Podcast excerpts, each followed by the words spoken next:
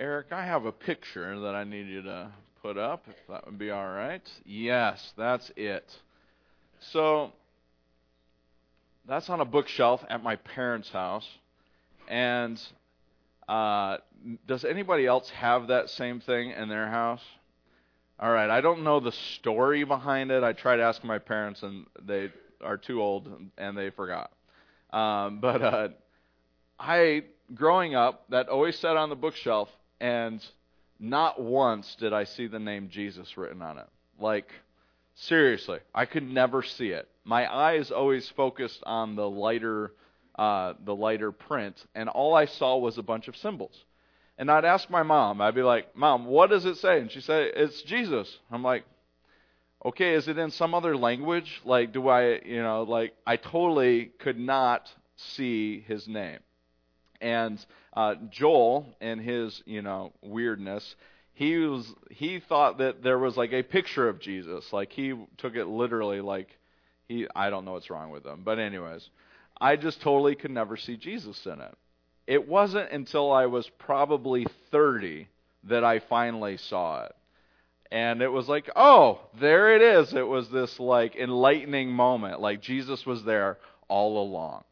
And I use that uh, just sort of as a uh, easy, cheap illustration about life. Uh, life is all about perspective. And uh, this morning I want to eventually talk about hope. Hope, having hope in our world, is all about having the right perspective. Have you met someone that you would consider as hopeless? Have there been times in your own life, in your own walk, where you too have felt hopeless? There is, uh, in our life, sort of all kinds of things going on that would discourage us and tear us down and leave us feeling as those who have nothing to live for, nothing uh, to keep our our uh, our hearts in it, and sort of experience discouragement and sadness. When I think about uh, the sort of Christmas season as we approach and we go forward with uh, with the Christmas season, it's easy for a lot of folks to be discouraged. It's easy for us to think about family members who've gone before us. It's easy for us to fall into um, frustrations and sadness. And so I thought this morning, as we have studied and walked through the Bible, it would be good for us to spend a little bit of time talking about hope. And so life is all about the right perspective. For me, it's all about focusing on Jesus. And so I want to spend time this morning in the book of Romans. We read uh, Romans, uh, we read uh, this week, if you're on track, you read uh, through the majority or the rest of Acts, and then you read about half of Romans. Uh, Romans eight this morning is where I'd like to land. Romans is uh, Paul's, one of Paul's finest works, uh, arguably his finest work. Paul is offering his perspective on Jesus. He's giving um, he's giving one layer after the next of why, what Jesus has done and what all he's accomplished. Some would say that Romans is all about grace. I think Romans is all about hope. And here's why. Everything Paul is doing is building up a foundation for which people can walk and live and function and not give up on this unwavering pursuit of who Jesus Christ is. There are so many things coming at Roman Christians that they would be tempted to fall away from God in discouragement and despair. If you think about the ancient world and the first century Christians and what it meant and all of the challenges that were in front of them to walk faithfully, I think they are a people who needed a little bit of hope. And so while Paul talks about grace and he talks about all that Jesus accomplishes, I think the reason why he does all of the theological work is so he can land on the practical, unwavering message of hope. That you need encouragement.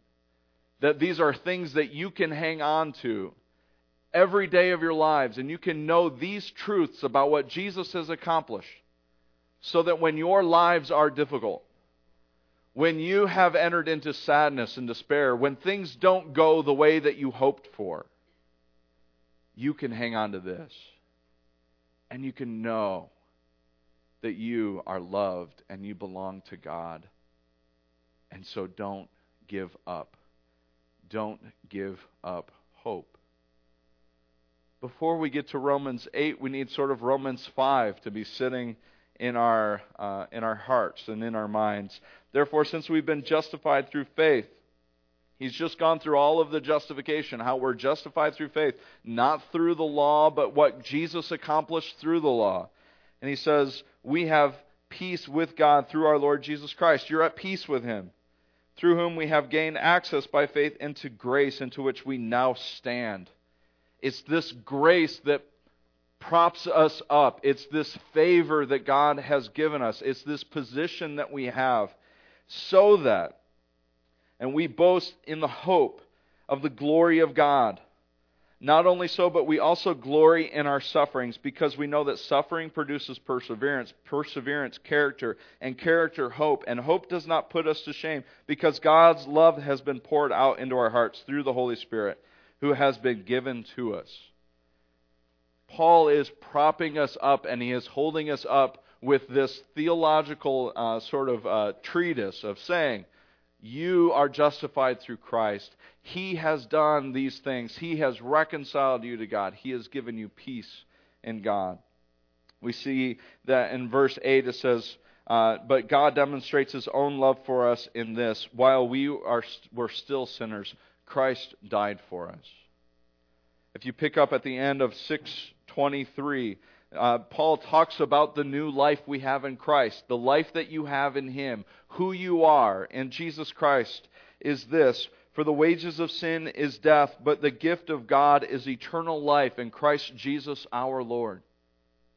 This is a sort of truth that if you're looking to live a Christian life, this is the sort of thing that holds you up.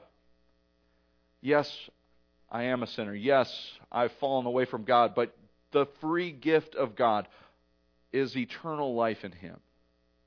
What I deserve, the wages of my life, the earnings that I have is death. But the free gift I have in Jesus Christ is that I have eternal life in him. I'm forgiven. I'm loved. These points that Paul is building up, they sort of come to a, um, a nice sort of summary in Romans eight. And so I want to spend a little bit of time giving the perspective that Paul has on Jesus. And what I what I like to think about is Paul's journey. Paul, the Pharisee, who was the Pharisee of all Pharisees, and he had the law figured out, and he was he was the uh, the rallier behind the law of God. He was a persecutor of the church. He was warring against Christianity, and Jesus stops him in his tracks, and he shines his glory, and he says, Saul, Saul, why are you persecuting me? And then the shining bright light of the glory of Jesus, Paul is, or Saul, who not yet Paul, is blinded. And then he goes to Aeneas, and then he sees clearly. I want to look at the world the way Paul sees the world. I want to see it the way Paul views Jesus Christ. And if you want to get a picture of how Paul views Jesus Christ, if you look at Romans eight, things start coming together nicely. We're going to spend a little time in it, and I promise we'll get to hope. But here it is. Therefore, there is now no condemnation for those who are in Christ Jesus. I don't know about you, but I have spent the majority of my life being my own worst enemy. The negative sort of like internalizing of everything that goes wrong is my fault. Um, I think I come by it honestly. I think we all can wrestle with that. The words, there's now no condemnation because of Christ Jesus, needs to be words that we remind ourselves of often, frequently. that the wages of sin is death, yes, and we spend so much time of our lives beating ourselves up and saying of how terrible, awful we are. But friends, I want to just offer this simple reminder. It's okay to remind yourselves of the forgiveness of Jesus Christ too. There's been a generation of Christians that wanted to remind us about how terrible we've all been. I hope that we would also remind ourselves of how good Jesus has been. Yes, we've all had our part in the destruction and decay and death. All of us have had our part of sin. But we need to remind ourselves, don't we? That there's now no longer a condemnation because Jesus Christ has fulfilled the law. Jesus Christ has been crucified and resurrected. We have been forgiven in Christ. In verse two it says, because through Christ Jesus, when he leaves, I don't want to embarrass him. The, when he, when I was like three, I was sitting with my grandpa at church, and uh, this has nothing to do with anything, but it just reminded me of a good story.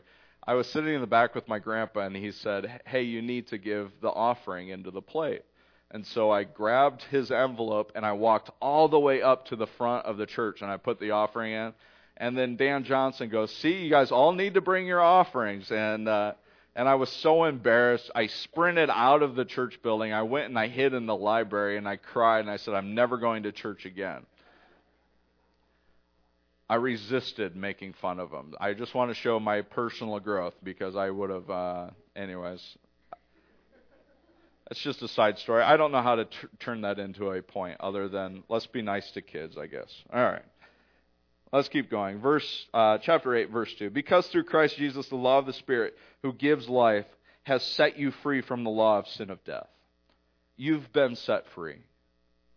The law of sin and death, you have been set free and you are, have a new life in Christ. And Paul is just trying to bring everything that he's been talking about all throughout uh, the first couple of uh, first uh, seven chapters is that you have a new life in his Spirit. Verse three, for what the law was powerless to do because it was weakened by the flesh, God did by sending his own Son in the likeness of sinful flesh to be a sin offering. And so he condemned sin in the flesh in order that the righteous requirement of the law might be fully met in us who do not live according to the flesh but live according to the Spirit. And so now we are all invited to no longer live a life of sin in the flesh. We are called to live a life in accordance to the Spirit. We let the Spirit lead us. We listen to what the Spirit that's in us has to say. So it's no longer about the condemnation, but about this new life. It's no longer about sin and death. It's about how we can become a part of what God's Spirit is doing in this world. If you have Christ's Spirit in you, you can, of all things, live a pleasing life to God. And I think that that's a little bit of a hope that we need to start encouraging in each other, is that we have Christ's Spirit, and we have the Spirit that's advocating for us. We have the Spirit that's leading us and reminding us of God's Word. We have the Spirit that is in prompting us and leading us to pray for others, prompting us and leading us to give and care for and shine as Christ's church.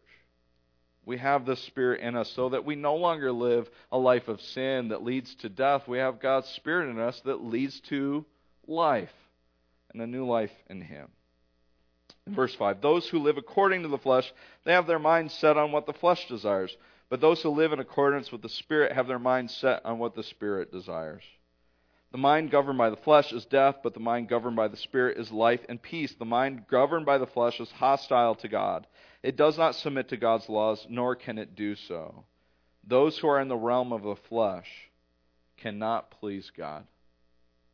It's impossible for us to please God if we continue living in the flesh and continue living in our old life. You have a new life in his Spirit. You can live a life that pleases God. You, however, are not in the realm of the flesh. This is talking to all of us. He's talking to the Roman Christians, but he's speaking to us still. You are not in the realm of the flesh, but are in the realm of the Spirit, if indeed the Spirit of God lives in you. And if anyone does not have the Spirit of Christ, they do not belong to Christ. But if Christ is in you, then even though your body is subject to death because of sin, the Spirit gives life because of righteousness. And if the Spirit of Him who raised Jesus from the dead is living in you, He who raised Christ from the dead will also give life to your mortal bodies because of His Spirit who lives in you. If you want to know the reason why I have hope, it's because of verse eleven. Verse eleven shapes my perspective on who Jesus Christ is, what's going on, why I still can struggle with sin, why I still struggle with living a godly life, but why I keep hanging on to who Christ is. It says, the Spirit of Him who raised Jesus from the dead is living in you. He who raised Christ from the dead will also give life to your mortal bodies because of His Spirit who lives in you. If we look back to the cross, if we look back to Jesus and we look at the cross and we see our Lord and Savior crucified on the cross and resurrected from the dead and given new life, Paul is saying that that Spirit who raised Jesus from the dead is also alive in you. That very same Spirit, that very incredible act of new life and resurrection is alive in you. And it's shaping you. And it allows you then to have a different outlook on the world, if you let it. If you think about all of the despair and all of the discouragement that this life offers us, I uh, was speaking to some high school students this week, and I told them to think about their life backwards. When you're a teenager, you don't think that you're going to die, or at least you don't think that you're going to die. You don't consider it. But I asked them to think about their lives and what they want for their lives and say, if you want to be remembered well, you need to think about how you live your life today. And I I think I did it so well. All the light bulbs were on, and I changed all of their lives. They're like, oh, man, that Jordan, whew, that was good. Um, yeah, I'm delusional. I know this, too. Uh, but, friends, we have to think about we have to think about this. We truly all know where our lives are heading. We know the wages of sin is death.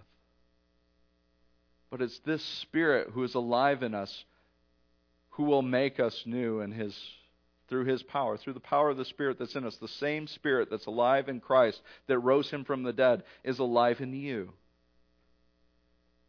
You're no longer condemned. You're no longer living in the flesh. You have a new life in Him and His Spirit. This is what Paul's trying to build up. He's trying to build up courage in you to say that whatever the world throws at you, whatever despair and discouragement, whatever real surreal sense of knowing that you are mortal and that you will die, whatever discouragements that bring on, when you wake up in the morning and you, there's things aren't working right and you got it, it takes three hours to get finally moving right.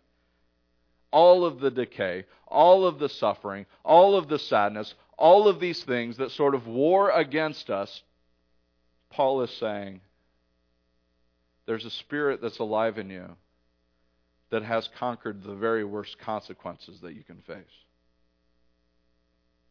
The very worst thing that can be dished out is something that this Spirit has overcome. Therefore, brothers and sisters, we have an obligation, but it's not to the flesh to live according to it. For if you live according to the flesh, you will die. But if by the Spirit you put to death the misdeeds of the body, you will live. Paul is saying you have life in Jesus Christ. For those who are led by the Spirit of God, he says this, you are children of God. The Spirit you received does not make you slaves so that you live in fear again. Rather, the Spirit you received brought about your adoption to sonship, and with Him we cry, Abba, Father. The Spirit Himself testifies with our spirit that we are God's children. Now, if we are God's children, then we are heirs of God and co-heirs with Christ. And then he throws on this little hook. I'm all about this. I'm a child of God. But then he says, if indeed we share in his sufferings, in order that we may also share in his glory.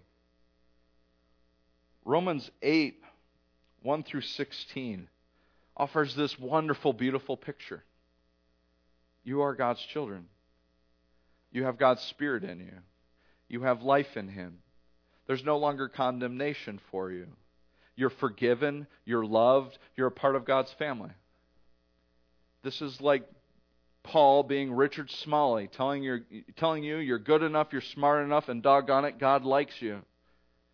So much so that he's invited, yes, that's an S N L quote, and I'll keep them coming. You guys just keep coming back. I'll bring more.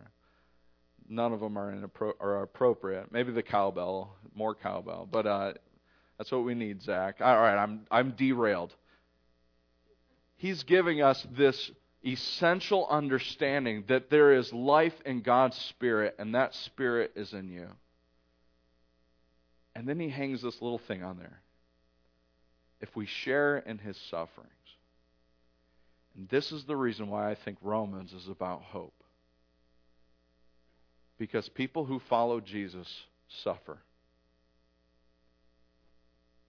It's not if, but when.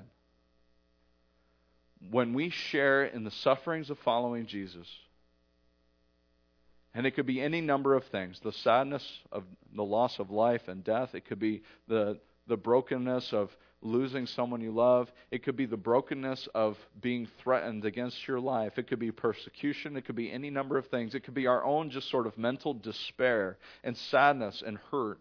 But Paul believes and knows and he understands that as long as we're living here in a broken and fallen world, there is going to be suffering. And so Paul, he gives us this perspective. The perspective of who you are in Jesus is that you're a forgiven, loved child of God, and you have his Spirit in you, and that Spirit who raised Jesus from the dead is alive in you. And so now he says, have courage. Have courage that what you're going through as a Christian is something that Jesus can handle. That there's not too much for him. And so he says something a little bit radical. I consider that our present sufferings are not worth comparing with the glory that will be revealed in us. As bad as it is, our hope is in something that we can't even imagine how good it is. Do you ever find yourself thinking about what heaven will be like? When I was young, my perspective was pretty simple. I thought there were clouds. And I knew there had to be a slide. I mean, that was it. But as I have grown older, as I've hopefully matured a little bit, the ho- the heaven I hope for is the heaven that's described in Revelation twenty-one. As you spend time in life and you bury the people you love, as you spend time in this world and you look at the injustice, and you look at people who don't have clean drinking water, you look at people who are enslaved in so many different things. The heaven I hope for is a place where God is with us, and he wipes away our tears, and he takes away the sin, and he takes away the decay, and he takes away the sadness, and he looks at us, and he loves us, and he cares for us. I hope there's still a slide, too.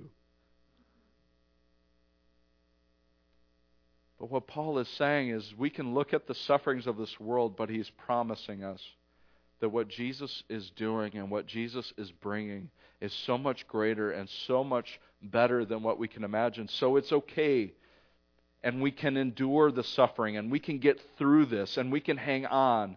And so we hang on to and we stand up and we're propped up by what Paul picture, uh, the picture Paul paints of who we are in Christ as children of God, filled with his Spirit. And he says, hang on. Because whatever sufferings we might be facing, whatever's going on, whatever threats that are against us for following Jesus, no matter how great they are, they won't be better than what's coming. I was sitting around the dinner table with my dad, And when you sit with my dad, he tells the same stories over and over again. And there's this old story about the lady who died. It's the preacher story. I don't think I've ever told it because, you know, I'm too high class of a preacher to do it. But I'll stoop, I'll stoop down today. And the lady that died, who, and she always, she, she always sat around the dinner table and she kept her fork and she for her dessert, and she said, the best is yet to come. And so she told her family, bury me with a fork in my hand, so when they put me in the casket and everybody can ask, you know, why? What's the fork for? And she, you guys can tell everybody, the best is yet to come. Why did I tell that story? Oh, because the best is yet to come. There is a hope in the future of what Christ is doing, and Paul's going to get into it now. For the creation waits in eager expectation. Creation is waiting with eager expectation for the children of God to be revealed. Creation itself is crying out in a way of saying, we are waiting for God's children to be revealed. For the creation was subject to frustration, not by its own choice, but by the will of the one who subjected it, in hope that creation itself will be liberated from the bondage of decay and brought into the freedom and glory of the children of God. Creation is crying out. We know that the whole creation has been groaning as in pains of childbirth right up to the present time. God's creation is longing for new creation. Not only so, but we ourselves who have the first fruits of the Spirit groan inwardly as we eagerly wait for the adoption to sonship, the redemption of our bodies. If you're listening to what Paul's saying, creation is crying out. God's people are crying out. We want for redemption to come. We long for what God is doing to make the world right. And in verse twenty-four it says, for in this hope we were saved. But hope that is seen is no hope at all. Who hopes for what we already have? But if we hope for what we do not yet have, we wait for it patiently. Randy Harris says that this is Paul's attempt at humor, and we miss it. But he's saying there's, who hopes for something you already have? Like if you're hoping for a million dollars and you already have a million dollars, you know, what sense is that? But we're hoping for something we do not yet have. And this suffering and what we're enduring, what we're trying to get through, creation is crying out, we are crying out, and it's all hinges on this hope that we have. So creation cries, we cry. In the same way, the Spirit helps us in our weakness. We do not know what we ought to pray for, but the Spirit, uh, the Spirit Himself intercedes for us through wordless groans. The creation groans. The children of God groan. And God's Spirit is groaning. All of it begging of God. Would you redeem us? Would you take away our suffering? Would you make your world right? And he who searches our hearts knows the mind of the Spirit, because the Spirit intercedes for God's people in accordance with the will of God.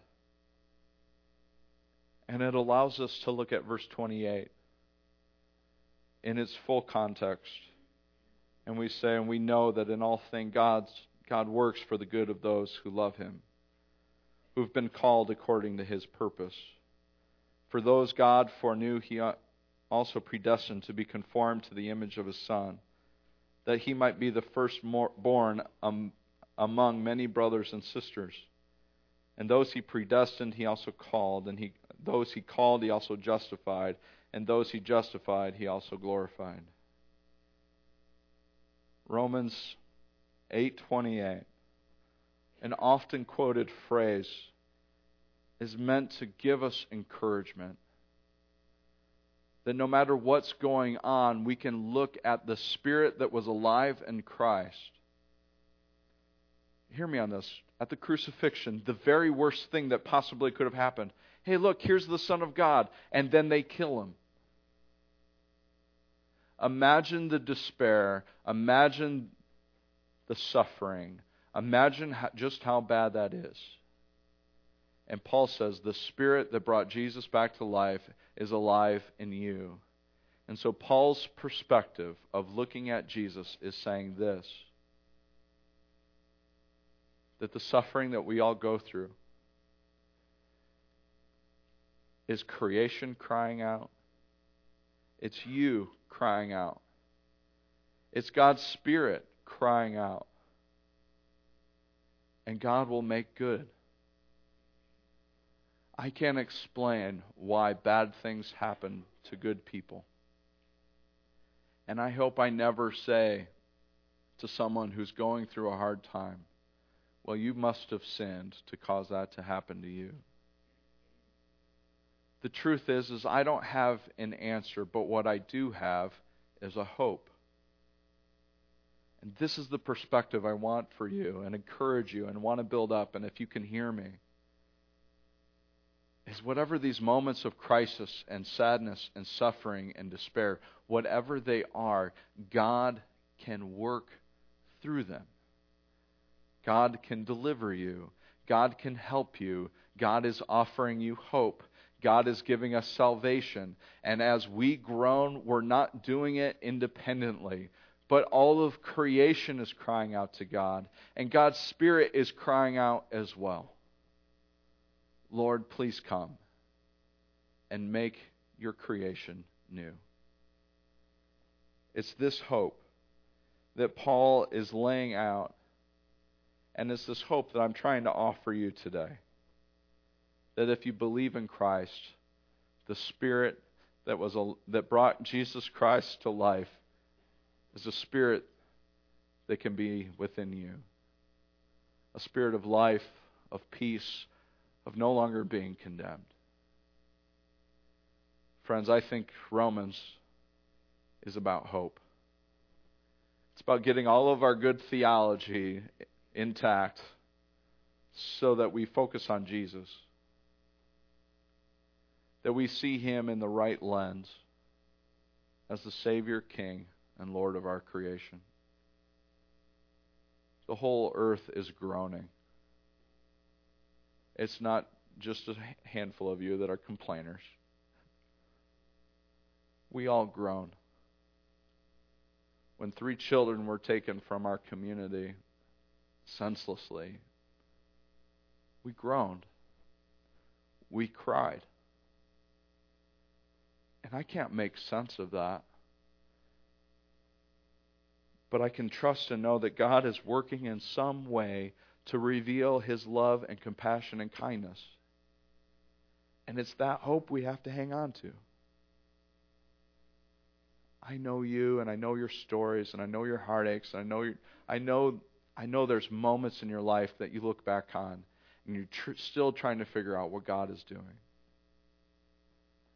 And I don't have an answer for that. But I, what, what I can tell you is